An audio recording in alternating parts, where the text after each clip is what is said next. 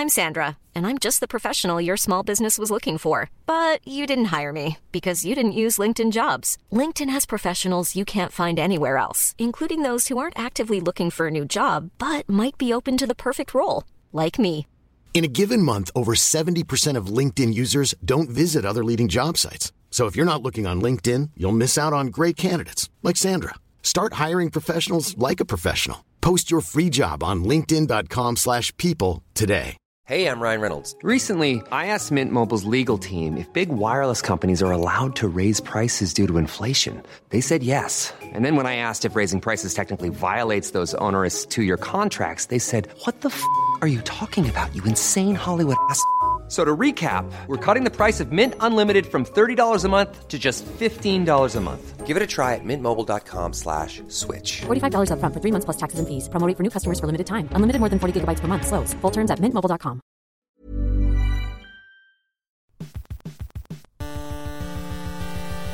UK Tech Weekly Podcast.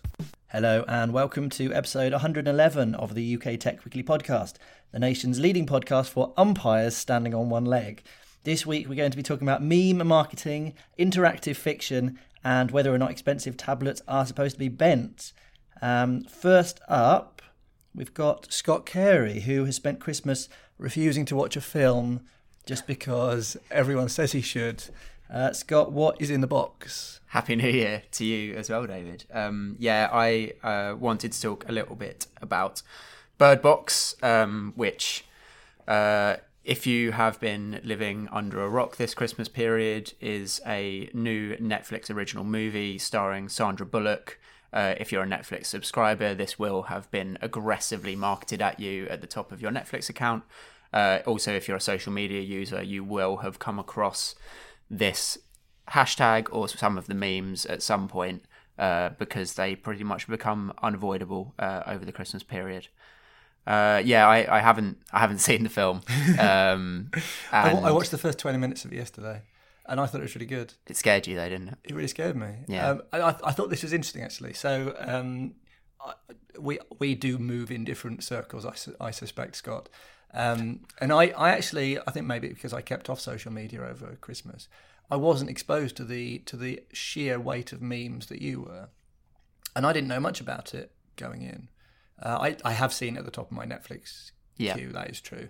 But but from that and from the adverts on the tube, whatever, I just all I all I got was Sandra Bullock's in it, and she's got a blindfold on, and that's it. And so I watched it, and and the, like the premise when it emerges, which is very early on. I hope I'm not spoiling anything, but you know the the monsters, and you see them, and then you go, oh, what the hell is that? You know, Yeah. and then you kill yourself. It's so scary. Um, I think you should watch it. Yeah, Although so I- you won't get the same experience as me. No, I mean I uh, I, I don't particularly like horror movies. I went to see um, a Silent Place last year, which is a very similar um, sort of premise. Uh, the say it's basically the monsters, if they hear you, will kill you, so they have to be silent. Um, it, it was pretty good, and I watched that. Um, even though I don't normally watch horror movies, uh, but what I normally do is I normally read the Wikipedia first, so I won't be too scared because I'm that much of a wuss. Bless you, Scott. Um, but I've I've read the wiki on Bird Box, and and as you said, I've been kind of exposed to all the memes. And what I wanted to talk about is is the way that Netflix seems to have this ability now, especially over the sort of festive period where people tend to be kind of welded to their sofas. Um, they have this ability to kind of make hits out of nothing. Um, because from everything I've read about Bird Box, it, it's not a good film. Like all the reviews are bad, all the reviews are bad. except my review of the first twenty minutes. Yes, uh, generally, most people that I know who have seen it say that it is a categorically bad movie. Um, what I find interesting is that Netflix can turn what is not a great movie into what they would consider an unmitigated success. So they came out um, a week after release. It was released on the 21st of December, which is absolutely prime viewing slot, really. Um, for people that get bored of their families at Christmas time. Um, and they said that 45 million accounts had watched Bird Box within the first week of its release. That is a staggering, staggering number. particularly for a, a purportedly bad Yes. film. Um, that uh, they later qualified that that was um, people who had watched at least 70% of the movie, which I think is actually quite quite a fair um, kind of assessment of people watching it. And and then uh, Nielsen came out and said that the people who, the amount of people that had watched the whole movie by January 8th, so a couple of weeks after its release, was was 26 million. If you consider 26 that million more. no 26 million total, watch the whole film. Right, right. Um, what's interesting about that is that a, a sort of a box office mildly successful box office movie would probably be around between sort of six and ten million um, for its entire run. Yeah, that's Uh, stunning. Then. Netflix really is um, just able to kind of turn a mediocre movie into a wildly successful one, and a big proportion of that, I think, is the way that they market movies digitally and this word of mouth um, ability that uh, they're able to kind of push. So, as I mentioned earlier, that there was a lot of memes going around because of the sort of the visual idea of the movie where you're wearing the blindfolds. There's a couple of scenes in the movie where um, they kind of lend themselves to to being kind of mocked or parodied online, uh, and it just kind of blew up. I mean, on Oh, one of my favourite ones was uh, the, the caption was something like, my dumbass. And it was the other caption was like, someone, a puppy, my dumbass, removing blindfold. see, like it just it it You, really. you think this is deliberate? That they So- deliberately made themselves memeable? I think that as Tamlin, you've talked about in the past, I I think Netflix is savvy enough to have some sort of data to think, okay, this whole some sort of sensory horror aspect works if we put it on the poster. If we um, basically there there is a theory that that that Netflix, someone in the Netflix marketing department pre-made a lot of these memes, had them on their desktop, and on December twenty first, just started pushing them out on social media. Um, Alyssa, I think that's completely plausible, actually. Absolutely, and why wouldn't they? Um, Considering their their resources and their know how about how these things kind of spread organically on the internet. Going to that, that, uh, the, the, the fact that they, they might well be monitoring these things. I mean, if you think about the fact that one of us could download an open source social media monitoring tool and get a good idea of what people are liking and disliking on Twitter or talking about, it's completely plausible to imagine that Netflix, which has all these resources, could just look at this open data and think, right, what are people talking about? What Yeah. works? What doesn't? And let's make something around that. Yeah, and it was an existing piece of IP. It was a it was a sci-fi novel um, from a few years back that they um, they they transformed into this movie, but they didn't get a particularly big name director or anyone to adapt it. What they did do is they basically put their chips where they knew that they were going to be valuable. Let's get a star that we can put on the poster, Sandra Bullock. Uh, let's basically go down this route of sensory horror, which seems to do particularly well at the moment with the success of Quiet Place. And there's another one that I'm blanking on that did quite well last year. Um, and and then let's just kind of push it out there at the top of our um, at the top of the app and and see how it does. And the results are pretty stunning. sort of uh, left field or more original takes on genre movies seem to be a thing that are doing really, really well. Like, um, I, I know Annihilation wasn't made for them, but like it's kind of that intelligent sci-fi thing.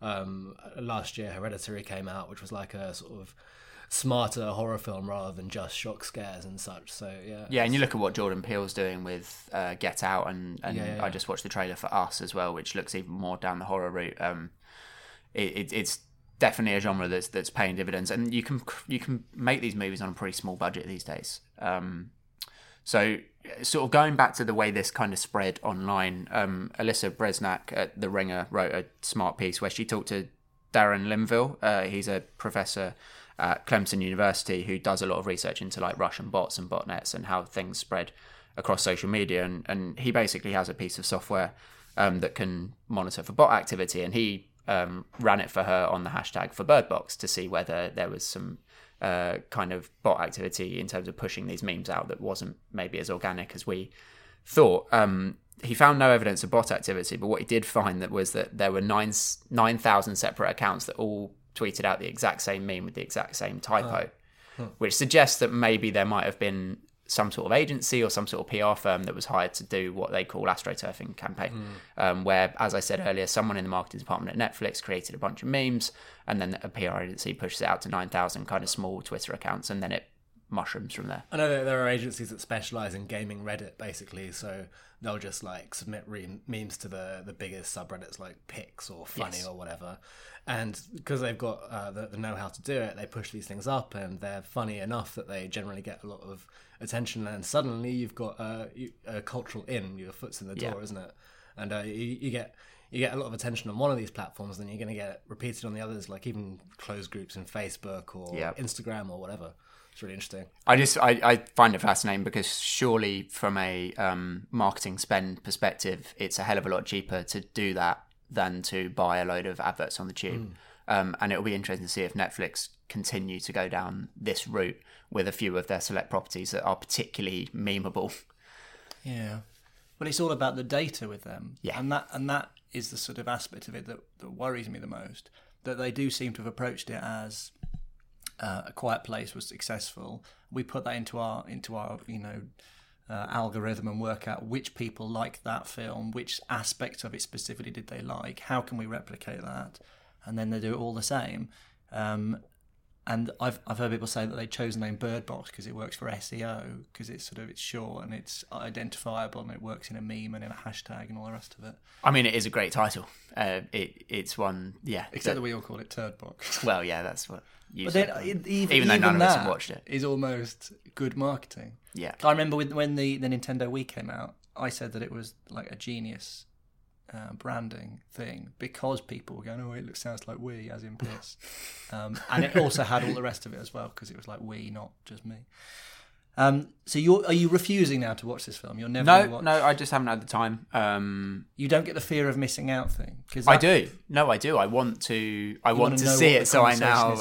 Yeah, I want to have the context on the memes, and I want to be in on that sort of pop culture conversation. I think Netflix have been really good at doing that over the past couple of, especially over the past couple of Christmas periods. So I remember a couple of years ago getting back um, from Christmas and getting back in the office, and everyone was talking about making a murderer. It was just the absolute. It dominated the cultural conversation. I Didn't do it. I got really upset. I watched the second series of that. Was it bad? recently. Was it good? Well, it, uh, it, I mean, it's, it seems to me to be very well made. I don't know how it the same case? faithful it is. Yeah, Yeah. same case, and it's really, really depressing because he gets a new lawyer who's really good, and they make no progress. I, I am doing a horrible spoiler and going off the um, subject completely, um, uh, and I can't remember what I was going to ask you next. Um, do you think the marketing, the way they've marketed it, the meme stuff, do you think it harms the actual experience? Uh, of going to see a film that you've already seen key scenes played out. You've seen you've seen people undercutting it as well, particularly with a horror film, and then people show uh, screenshots of something that's supposed to be scary at the time with a joke. Do you think that spoils it? Absolutely, yeah. I saw one of the memes where um, it's one of my favourite videos on the internet where there's a little girl on like her little toy tractor and she runs over her little brother. Uh, and there's apparently a scene in the movie where someone gets run over and they say that was just a speed bump. And I now, as soon as they'll be in a car, I'll be very much aware that that is coming up, um, which will take the edge off. For me, that's great because I hate being scared of movies. But um, It's really strange, Scott.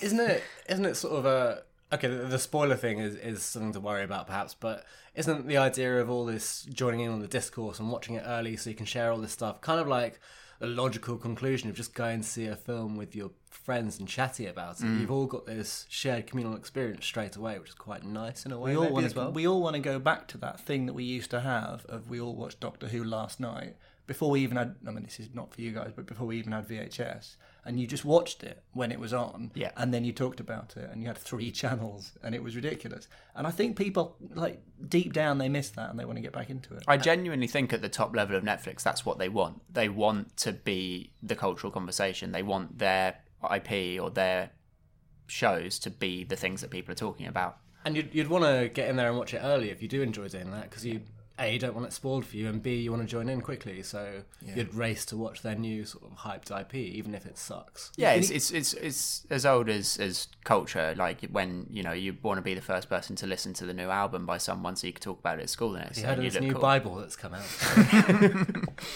it's in English. um, do you think that the subscription model is part of um, the way this works? Because they don't they don't need to um, make people go to the cinema or pay money. You're already you've paid for Netflix at this at this standard rate per month, so you're on there and it's Christmas. You're like, well, what am I going to watch on Netflix? Rather than having to persuade me to watch anything. So they just whatever they stick at the top, they can steer everybody toward, and that's how they can uh, how did you put it yesterday? Steal the cultural conversation. Yeah, and I think what is interesting here is that it is generally at the moment always Netflix. Like it's not Amazon, it's not Hulu, it's not Apple yet, it's not Disney yet. The only thing that has any similar kind of cultural impact is a sporting event at the moment. Like Netflix really does, until Game of Thrones comes back in April, Netflix really does dominate in terms of what people are talking about when it comes to film and TV.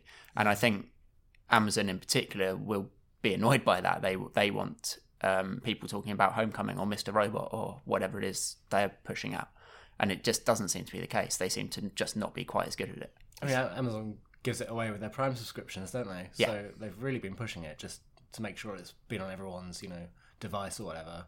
I think yeah, Prime's fine. I like I use Prime and there's some good shows on there, but they they in no way have the same sort of cultural impact as Netflix. It doesn't have the same just put on the television. Like the old in the old days you just put on the TV. Nowadays I just put on Netflix and see what's on. Yeah. And I have Amazon Prime and have done almost as long as I've had Netflix, but I don't have the same instinct to do it because it doesn't have the same feeling of reasonable quality and reasonable depth. No. Um, and I can't see Disney doing that either because they will have the quality, um, but it won't feel like you won't just go, oh, I'll just see what's on Disney. You have to be specific. You'll go for a very for- specific thing. Yeah, and I don't see how they can steer things in the same way. No, I did think I did think it was interesting when I was sat at sort of dinner on Boxing Day and my little cousin was there and she's 15 so she's not allowed to watch Bird Box but I'm sure that's not going to stop her. Um, but No, don't don't let her. please. I, s- I swear, the first scary bit really is. So this is exactly Oh. what I said to her. I said to her, um, she was like, shit, the lit, I like this sounds like a bad like teen novel, but she literally said to me, "Have you seen the Bird Box memes?" As she was holding her phone, and I was like, "Yeah, I've seen them." I was like, "I haven't seen the movie yet," and she was like, "I'm gonna watch the movie," and I was like, "Don't watch the movie. It's like it's gonna be." It's really bad. It's going to be scary and bad, and she was like, "No, I have to Very because I." derivative and formulaic. She was like, "I need to know what all my friends are talking about on, like, on my WhatsApp group." Yeah. and like that that's it that's that's all you need you need that fear of missing out and that's what they're really good at manufacturing at the moment They are. Um, we're gonna have to stop talking about uh, Bird Box now. Um, but before we stop, we go around and ask a question: Bird Box or Turd Box? I can't really ask that, can you? Neither of you have seen it. Um, uh, forget the question. We won't do a question. Uh, we're going to move on in a minute, and we're going to talk about something else on Netflix. Hey, I'm Ryan Reynolds. At Mint Mobile, we like to do the opposite of what Big Wireless does. They charge you a lot, we charge you a little. So naturally, when they announced they'd be raising their prices due to inflation, we decided to deflate our prices due to not hating you. That's right. We're cutting the price of Mint Unlimited from $30 a month to just $15 a month. Give it a try at mintmobile.com slash switch. $45 upfront for three months plus taxes and fees. Promo rate for new customers for limited time. Unlimited more than 40 gigabytes per month. Slows. Full terms at mintmobile.com. I'm Sandra, and I'm just the professional your small business was looking for. But you didn't hire me because you didn't use LinkedIn jobs. LinkedIn has professionals you can't find anywhere else, including those who aren't actively looking for a new job but might be open to the perfect role, like me. In a given month, over 70% of LinkedIn users don't visit other leading job sites. So if you're not looking on LinkedIn, you'll miss out on great candidates like Sandra. Start hiring professionals like a professional. Post your free job on linkedin.com/people today. Millions of people have lost weight with personalized plans from Noom, like Evan, who can't stand salads and still lost 50 pounds. Salads, generally, for most people, are the easy button, right? For me, that wasn't an option. I never really was a salad guy. That's just not who I am. But Noom worked for me. Get your personalized plan today at Noom.com. Real Noom user compensated to provide their story. In four weeks, the typical Noom user can expect to lose one to two pounds per week. Individual results may vary.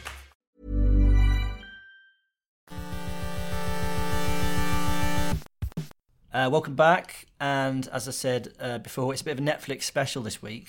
Uh, Tamlin Magee, you are, as I know, a huge fan of Choose Your Own Adventure Stories. So, how much did you enjoy Bandersnatch? Uh, I wouldn't really say I'm a huge fan of Choose Your Own Adventure Stories for a start. I'm sorry to imply that. I, I did have a few of the books when I was a kid, and I, I loved them when I was like, you know, 10 or 11. Maybe. I, I enjoyed them, I, you know, but you didn't so much. didn't have enough fingers to keep all Oh, the you options can't open cheat. to me. You can't cheat. I mean, you can cheat, and I did. You should not. Anyway, there's Anyway. a great there's a great goosebumps choose your own adventure once Mm, not read that one. Yeah. Maybe I'll dig it out. Dig it out. Did you somehow try and read the Wikipedia for each, uh, Wikipedia page for each? I used to read bit first? Goosebumps. No, that was I could manage. I could Say handle cheese and that. die. That was a good Yeah. one. It's uh, number three in the Goosebumps series, Say I believe. cheese and die. Yeah. It's a good one though. I'm not sure I believe you. it's that, quite. it's quite Twilight. camera? Yeah, it's Twilight Zoney. It's good. I recommend it. Love it. Uh, anyway, uh, I've got kind of a problem with Black Mirror, and as such, I was really expecting to hate Bandersnatch at every possible uh, uh, at every possible level of it. But Should we I- very quickly just explain what Bandersnatch is? Yeah, sure. So it's Charlie Brooker's latest in the Black Mirror series. It's kind of a stopgap between the last series and the new one because there's no series this year. It's kind of become a yearly or twi- uh, once every two years type thing, hasn't it? Over the last Yeah, Netflix paid Brooker a load of money to make loads of episodes for Netflix. Um, it used to be on Channel Four. Right, right.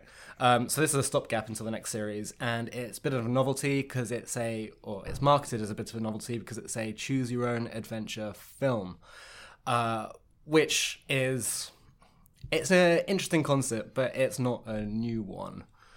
I mean, the, the, the first choose your own adventure film uh, I learned from Wikipedia today, just before we started recording this, was a Czech film from 1967 called Kinoautomat. And it's been a format that's been explored uh, in various forms since the 80s. There was a, How did it work in 1967? I, I didn't read that far on the Wikipedia page, I'm afraid. I can talk about the. I'm gonna have to go and look this up afterwards. I can talk about the later stuff though. Like, um, there was a the, the one that really popularized it was an arcade game called Dragon's Lair by a Disney animator called Don Bluth, who did The Secrets of NIMH. If you've seen that, and it was a massive hit. 'cause it was the first uh, FMV, so full motion video game, where there was really good animation. This was back in the arcades when most things were pixelated and you know fun but not very nice to look at. Whereas Dragon's Lair was like really smooth, well animated, and it had a story. Uh, the choices in that were either you succeed or you die, so there were no real forks. It was at Yeah. certain points it'd be a quick time event, and if you Just did it in success or failure. success or failure. Yeah. Uh, Bandersnatch is also a bit like that. Sadly, uh, I'll I'll try to I'll try to say it with, without spoiling anything. But um, there were certain moments in it where I wanted, because I wasn't really enjoying the film so much, to to really choose the most destructive path possible and kill the protagonist uh, or ruin his life in any way. I wonder just how to, just to many get other out of people did that. I, I expect loads of them, but um, sadly, if you if you do that rather than Do you reckon Netflix is like logging your choices and like sending it? I was off to gonna the get. I was gonna get. I, maybe cops. I, I was gonna get into that. Bet in a- they would use the data for other things. Though. I was gonna get into that in a bit. Like one of the most interesting takes on it I've read is that it's a really good opportunity for data mining and seeing what people like and don't like in in terms of um, films or choices people would make. Tamlin Magee likes his own death. Well, the character's death because he's, not very likable, quite one-dimensional and annoying. uh, where was I? You throw me right off track. Um, but it's you think that it doesn't really work as a genuine uh, path, splitting path, multiple endings, multiple Well, that- storylines. That's that's the thing. To do that effectively takes so much time and resources. It means filming loads and loads of different alternative, plausible scenarios, that Yeah. are coherent with the narrative. And so they were limited by the medium in itself. And something that the film does make a point of is going through loads of layers of meta commentary. So it's very much self-aware about that, but in my view, it wasn't enough to carry it as a viewing experience. Like, I didn't finish it and go, well, I'm really glad that there was some meta commentary in there, because on the whole, it wasn't a particularly enjoyable experience. Do you think if Brooker can't pull this off, no one can, or do you not have that amount of faith in Brooker's storytelling? I, I miss. So, I, I think it could be viewed as a black comedy, especially when you pick the most disastrous options. of this. found myself laughing at a few of them, a bit psychopathic, but. um, I have a problem with Black Mirror in general, in that, like a lot of sci-fi, it tends to be this world but slightly worse. So when people go, "Oh, it's just like Black Mirror," that's because Black Mirror is entirely based on this world, but sort of one step ahead. Um, so it's it's not that I have particular faith in Brooker's writing. Uh, I think the main problem with it is that a choose your own adventure film is basically a video game, isn't it?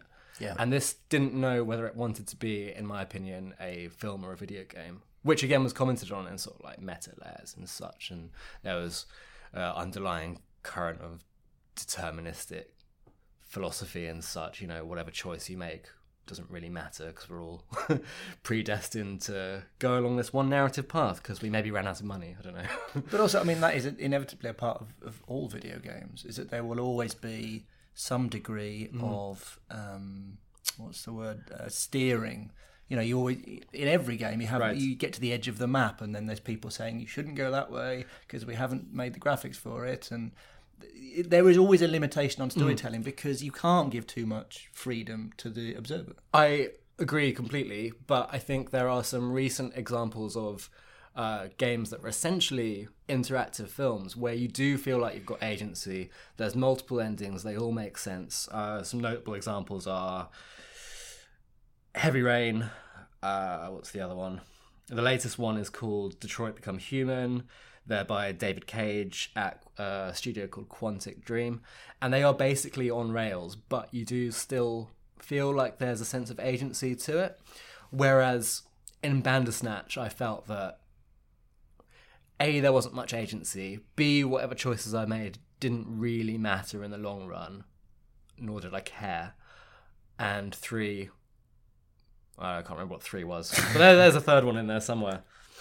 Well, the the problem I think is always going to be that if you if you want to have um, a piece of, of art of any kind, then it's somebody's vision, and as soon as you say to the person that's consuming that piece of art, it's actually up to you what happens, then you don't have that anymore. It's no longer somebody's vision. It's it's somebody else just picking and choosing whatever they like, and it becomes incoherent and Can you say that though? Because I mean, like, there's there's AAA game titles like The Witcher Three, which are massive open world RPGs where you do have some limited choice in the outcome of the game, and yet it still feels like you are that character, and there's a real level of immersion, and it pulls it off. The narrative's great; it's a really enjoyable experience on every layer. Whereas I felt that this was a bit gimmicky and not not even a new gimmick, as I said, because like there was a big boom in the '90s where like laser discs came out. There were consoles that were basically predicated on um, interactive movies like the 3DO, the Philips CDI. They flopped. Uh, Brooker himself used to write reviews for PC Gamer, so I'm sure he is more than aware of this, and there was enough of the, that in the film to suggest that he was aware of this. Yeah. But again, I'm not sure that level of self awareness and meta commentary really can carry a title when you don't care about the characters and the decisions you make don't really feel like they have any impacts or, or agency to them. Do you think it's just a question of logistics that if they had more time, if they had a bigger team, like like computer game development teams have, where they have was it Red Dead Redemption had like ten different studios all working simultaneously on different aspects of the game. Totally, but then you get into why not just play a game? Uh, and also, like th- th- those '90s games I mentioned, like there's the big ones were like Phantasmagoria and Seventh Guest. Uh, they were extremely expensive to create because they did have this forking paths, multiple realities. Sort of Yeah, so I was thing. reading about that, and they had they had these these limitations that were forced on them because of what they were doing. Like they had to make it so that the central character was always wearing the same clothes, so you could go back and do things again in the future. And it would be much simpler to just make a film and and you you have what happens, what you want to happen. Or don't make it like a like a film at all, and you make it purely a video game. And when you get this compromise between the two, it doesn't seem to work. And so Ebert, Roger Ebert, the reviewer for the Chicago Sun Times, said that in a review of a film from the 90s called Mr. Payback, which was, I've not seen it, but apparently it was absolutely awful. I'm sure Brooker put a great deal more thought and effort into Bandersnatch, but he, he said something along the lines of in that review, like, when I go to see a film, I want to be carried along with the narrative, sit back, experience it, and be able to think about it rather than have to think about how I want to steer the plot or the narrative to go, if that makes sense. Do you remember with Lost? Um, there was there was um, a theory going around. I, I think it might have been confirmed that they didn't know how it was going to end uh, until They they, didn't until they got gonna that point. Yeah. So effectively, there were multiple different things. They were like, I'm not really sure what's going to happen, Mm. and that really bothered me because it meant that all of the things before, all of the clues were insignificant. They're They didn't. They didn't. they- They were making up as they went along. It wasn't pointing to some specific ending, and I think I think that sort of sums up my issue. Counterpoint though is that um, the creators of Breaking Bad came out recently and said that they didn't know how that was going to end when they were writing it, and they would write themselves into corners because it would help them be more creative. So the whole idea of them not blueprinting out an entire show shouldn't disregard trouble, the quality of a me. show. It troubles me more with Lost because it Because was, it was- a mystery. yes, yeah, it And was so a there mystery were box specifically show. clues about what's going to happen, and it turns out those clues cannot have been like it would not have been possible to work out from the clue what was going to happen at the ending because they didn't know the ending when they put the clues in. Is that just because they didn't write themselves out of that corner particularly well? So say they had explained the polar bear in a way that satisfied you. I didn't actually watch Lost because because I heard things like that. A lot of people, yeah, a lot of people Um, did did abandon the show after about two seasons because it got so reliant on that aspect of it. There, there are like there are like two main methods for creative writing in general, though, aren't there? There's Yeah. like blueprinting the whole thing out, and there's just writing it long as you go, and then revising until it's like Yes. a coherent, good thing. Um, but But you can't. But you can't revise with a television program. That's sort of Yes, my, my true, issue. yeah. Is you can't go back and change the clue so that they do now correctly point to the path that it's going to take. Mm-hmm. And in the same way, if you have interactive fiction, then anything that happens early on, any significance of it, you don't know what's going to happen, and you can't. You know, it can't direct you to the end. I, w- I want to say some nice things about Bandersnatch quickly. Please do. Please Uh, do. So, firstly, I thought it did a really good job of recreating the 80s aesthetic. It was set in 1984. Oh, was it? The know. soundtrack was brilliant, sort of tangerine dream esque synths and arpeggios. Or you could choose. Uh, now that's what I call music too, and I've, I haven't chosen that option, but I imagine it'd be you know I am going to ask at this point, Tamlin, what year were you born? 87. You were born in the eighties. Okay, fair enough. I will allow you to say it successfully brought back the 80s. Well, I don't really remember ages zero through three, But- but Yeah, and I don't remember ages Fair one. enough. uh, also one through one. I thought one of the actors is really good. The guy who was bullied off Twitter recently. I can't remember what for. yeah, what's his name? He's so good. Um, I'm gonna Google him while you keep talking. he was he was really really good in it. But going back to the aesthetic as well, like they did a really good job with even just reconstructing like what book covers looked like or album covers and the clothes that people wore.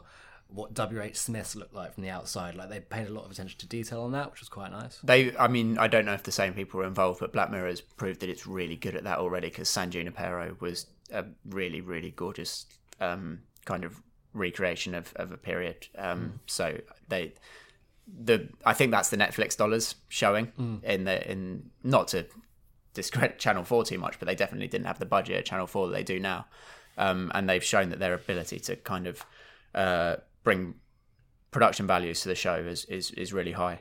Well, what was also clear as well is that Charlie Brooker really loves games. He's always talked Yeah. about that, and he, Well, he used, used to- he used to write about them. right? Yeah, and he used to have that show, didn't he? Um, game Games, wipe.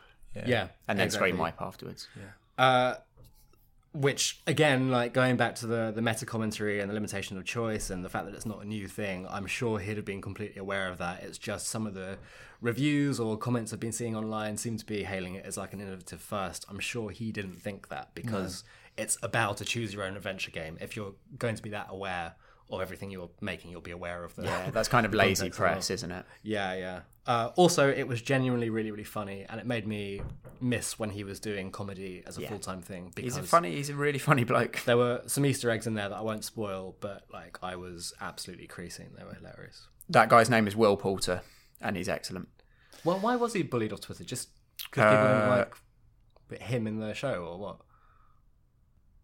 I will find out for you. Uh, the the only the other thing I wanted to ask you, Tamlin, was um, kind of do you think the the reaction to this um, shows that there's maybe a bit of a waning um, interest in Black Mirror or a waning because it was a critical darling for a long time. Do you, do you think people's love for it is waning, or do you think this is just a one off because it was a bit of a experimental? I think I think it was a stopgap, and I think the fact that people like me, even though I don't love Black Mirror, were disappointed with it is sort of testament to how much Black Mirror is part of the cultural conversation anyway. Like everyone knows about it. A lot of people enjoy it a lot more than I do, and um, yeah, I just didn't carry it off. But um, as far as I know, it was not intended to be a replacement for a series, more just a sort of novelty along along the way. I feel like Black Mirror shares the um, the thing we talked about previously that it's very good at injecting itself into the cultural conversation because it's so readily um, referable, and I, I don't know, I don't think it's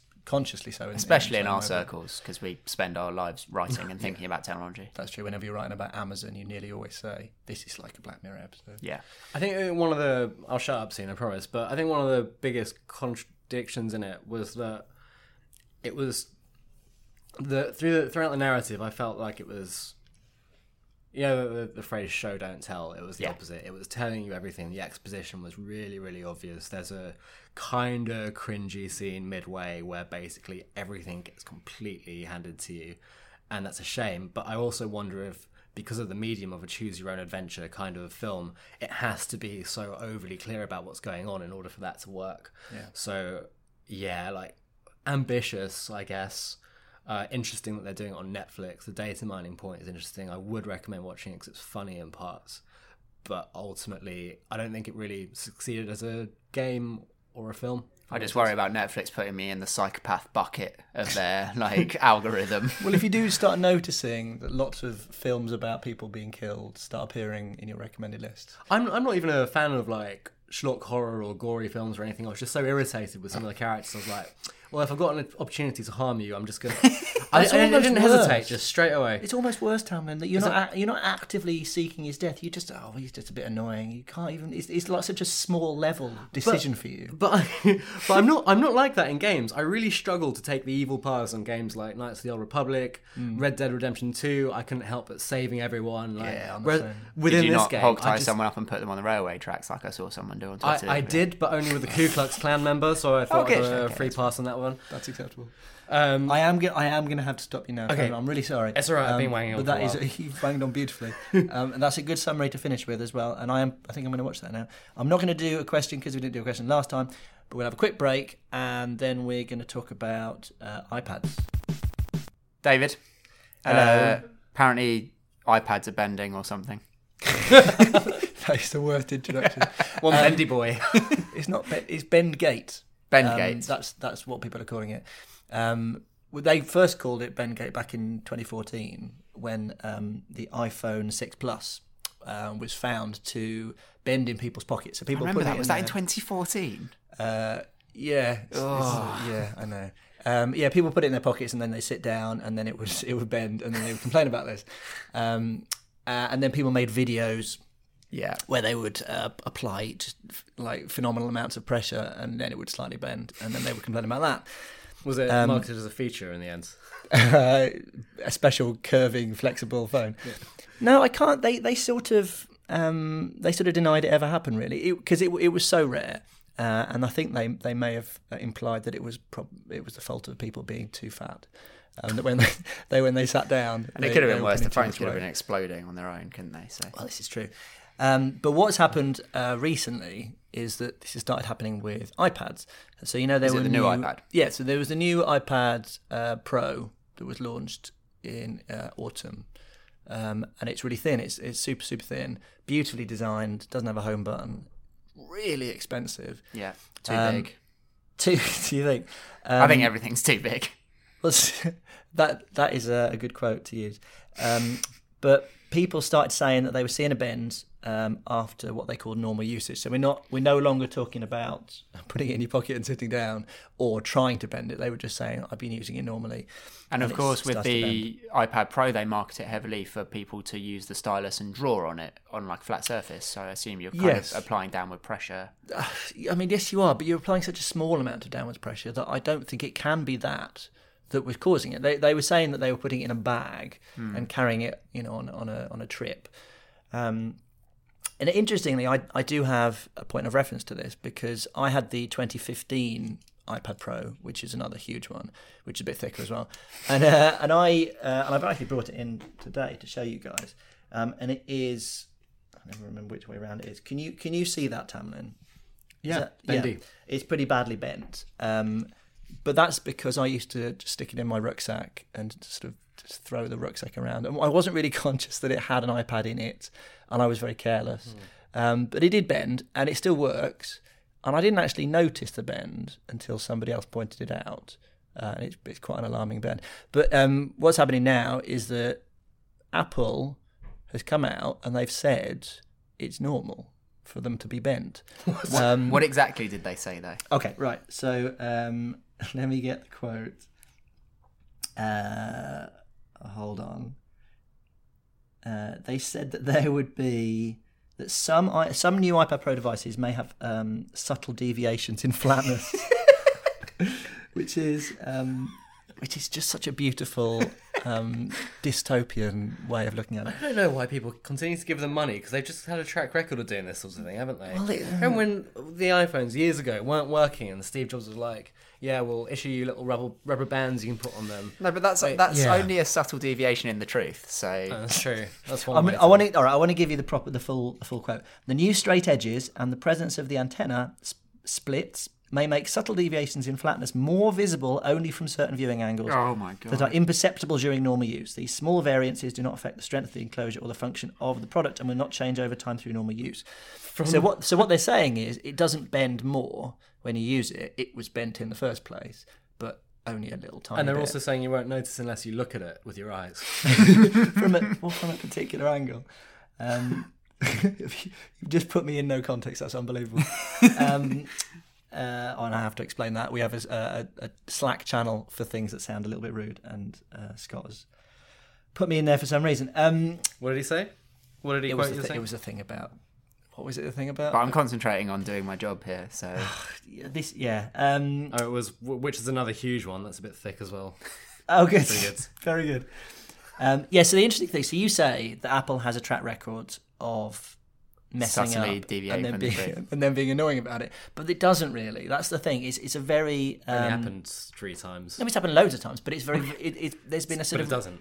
there's a variation in the way they've approached it. So yeah, as you said, uh, Steve Jobs. That, it was the iPhone four. Uh, they called it Antenna Gate because journalists are uh, so annoying. we can only do gate things. Yes, exactly. Um, yeah, so when you when you held the iPhone four, um, you dropped out calls. Basically, you couldn't really talk to people on the phone.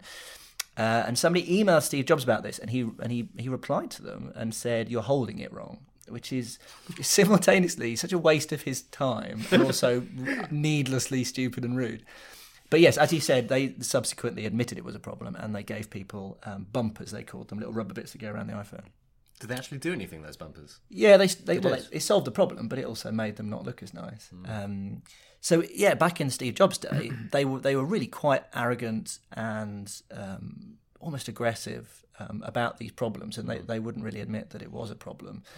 But then Tim Cook came in and, t- and took over, uh, and under Tim Cook, Apple has been much more humble about it. And and when there's been issues, then they've said, you know, like with their software, uh, with Apple Maps, they said Apple Maps isn't really you know good enough. It's not it's not working as well as we wanted. We're going to improve it, and they and they got much better about it. So that's why this comes as a, as a shock.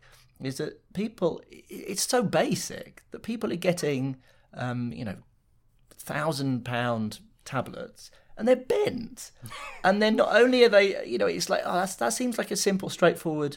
Sorry, they're bent. Here's here's one that isn't bent, and you know whatever. But they don't. They go well. It's bent, but that's We how can- it's supposed to be. We can confirm that it is in fact bent. It Hope you deal with it. subtle deviation in flatness. So um, yeah, that that's the that's the week in um, Apple scandals. I have to say, as I always do, whenever we have one of these Apple scandals, that nobody else gets the same crap that Apple does. And if you know, if a Huawei tablet was bent, then there wouldn't be the same attention to it, and you know, we wouldn't be talking about it.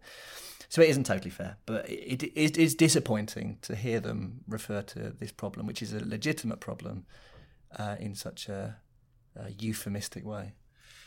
Um, but I think that is um, enough chat for one week, uh, and that brings us to the end of this episode of the Good UK to be back though, isn't it? Tech Weekly podcast. It's um, it's it is it is good to be back. No, you're absolutely right. Let's be positive about this.